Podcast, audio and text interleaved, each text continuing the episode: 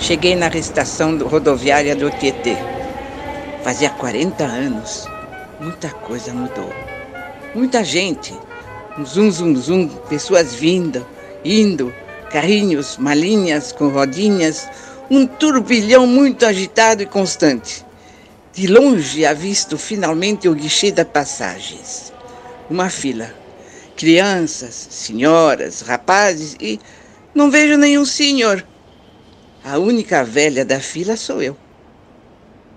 Tento me fazer respeitar e aproveito a tal da preferencial da terceira idade.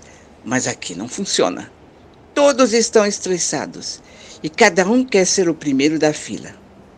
De repente, surge de não sei onde um rapazola de túnica amarela, onde se destaca um crachá com o nome da companhia.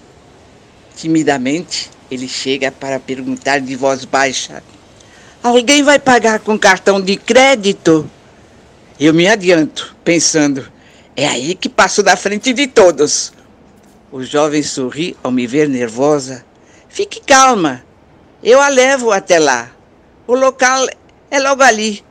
Não precisará esperar. Ufa, que alívio! Ele gentilmente me ajuda a se, encarrega, a se encarregar de levar a mala e eu respiro mais aliviada. Lá, no final do corredor, abre-se uma porta de vidro e ingresso numa sala repleta de caixa automático. São dez ao todo, cinco de cada lado, como soldados, prontos para atender a qualquer um.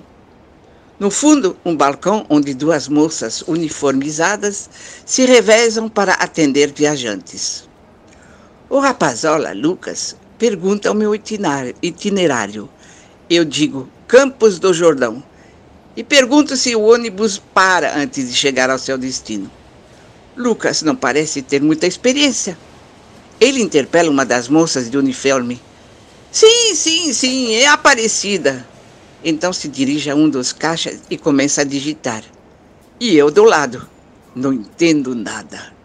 A máquina, de repente, vomita vários comprovantes: comprovante de viagem, de seguro, do cartão, cópia do comprador, cópia do vendedor. É muito papel que ele me entrega sorridente. Então, verifico os, os tickets. Não, não pode ser. Eles indicam como destino Aparecida. Ai, ai, ai, ai, ai, e tudo está, já está tudo pago. Solto um o, seguindo de um ai, e desesperada já começo a imaginar o pior.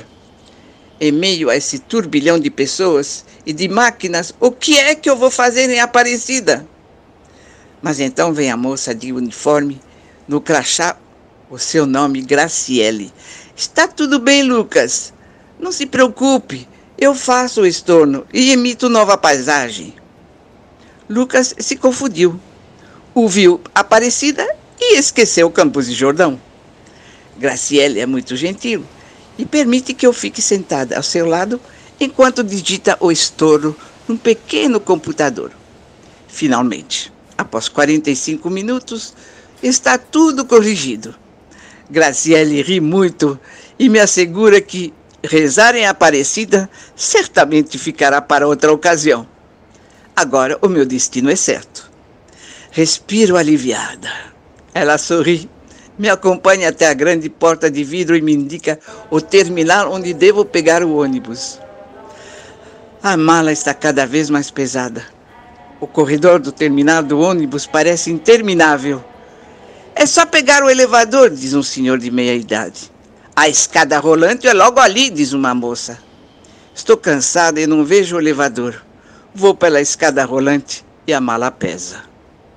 Um rapazinho tem pena e se oferece para me ajudar a descer com a mala. Aleluia! Finalmente cheguei ao portão de embarque. Despacho a minha mala e subo no ônibus. Minha poltrona é do lado do corredor. Sento. Nada mais me preocupa. São três horas de viagem. E até lá vou fechar os olhos e relaxar. Como se isto fosse possível.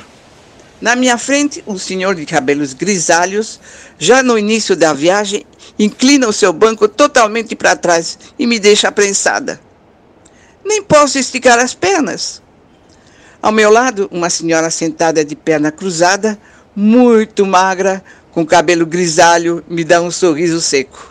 Ah, eu penso, como é que ela consegue cruzar as pernas num estado tão estreito? Me acomodo como posso e o ônibus inicia sua trajetória. Nem saímos ainda de São Paulo, ela tira os óculos e começa a me contar que só vai passar uma curta temporada e que já foi casada, agora é viúva, tem três filhos e relata o que cada um faz. Ela é pianista e eu quero dormir. Fecho os olhos, mas ela está tão empolgada que continua sem se dar conta que fechei os olhos. E a viagem segue. Falta pouco, apenas uma horinha. Minha vizinha não parou de falar um minuto sequer.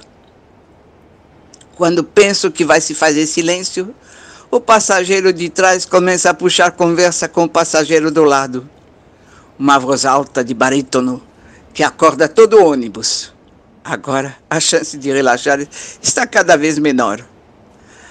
Ainda bem que 30 minutos passam rapidamente. Finalmente chego ao meu destino. Os passageiros já estão enfileirados, prontos para descer. E a senhora continua falando atrás de mim. Ela não tem bagagem. Bate no meu ombro e diz: Tira uma boa soneca, né? Então, até logo e boa estadia. Será que não percebeu que eu só estava fingindo? Desço, me dirijo ao bagageiro. Pego a minha malinha e me apresso em direção ao carro que acaba de chegar. Estou muito feliz em rever o rosto querido da minha amada amiga a estadia certamente será muito divertida.